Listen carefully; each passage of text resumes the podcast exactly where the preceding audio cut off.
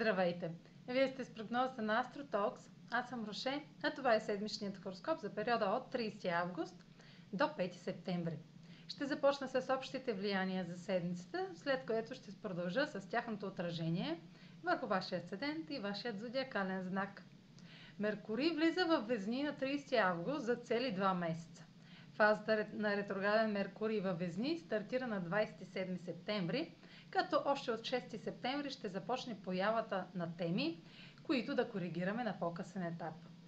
На 4 септември Меркурий е в хармоничен аспект с Сатурн в Водолей и Северния кармичен възел в Близнаци, като ще дискутираме теми, свързани с отношения, пари или чувства и нужди от 23 август, когато Венера направи същият аспект.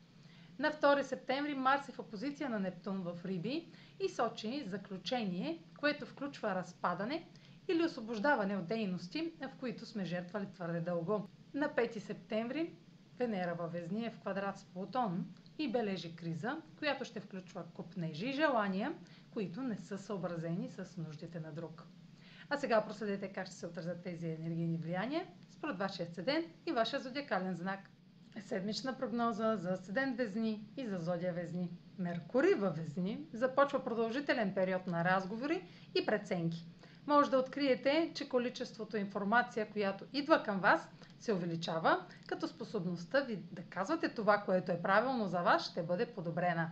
Аспектите с Сатурн и Северния възел реактивират възможност 23 август ангажираността към творческа работа, ново романтично увлечение или хоби ще гарантира, че сте съсредоточени върху бъдещето.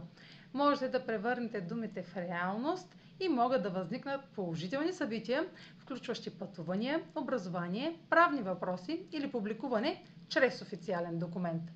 Марс във вашата сфера на скритото в опозиция на Нептун бележи повратна точка в сферата на здравето или обслужването на друг жертване, приключване или освобождаване ще са нарешащи теми.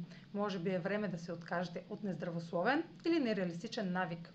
Венера във Везни в квадрат с Плутон може да сочи мания или небалансирано налагане на сила или контрол у дома или с член от семейството може да възникнат проблеми от миналото, като предизвикват страхове от загуба, чувство за несправедливост или желание за повече уважение на мнението ви. Това е за тази седмица. Може да последвате канала ми в YouTube, за да не пропускате видеята, които правя, както и да ме слушате в Spotify, да ме последвате в Instagram, в Facebook, а за онлайн консултации с мен може да посетите сайта astrotalks.online, където ще намерите услугите, които предлагам, както и контакти за връзка с мен.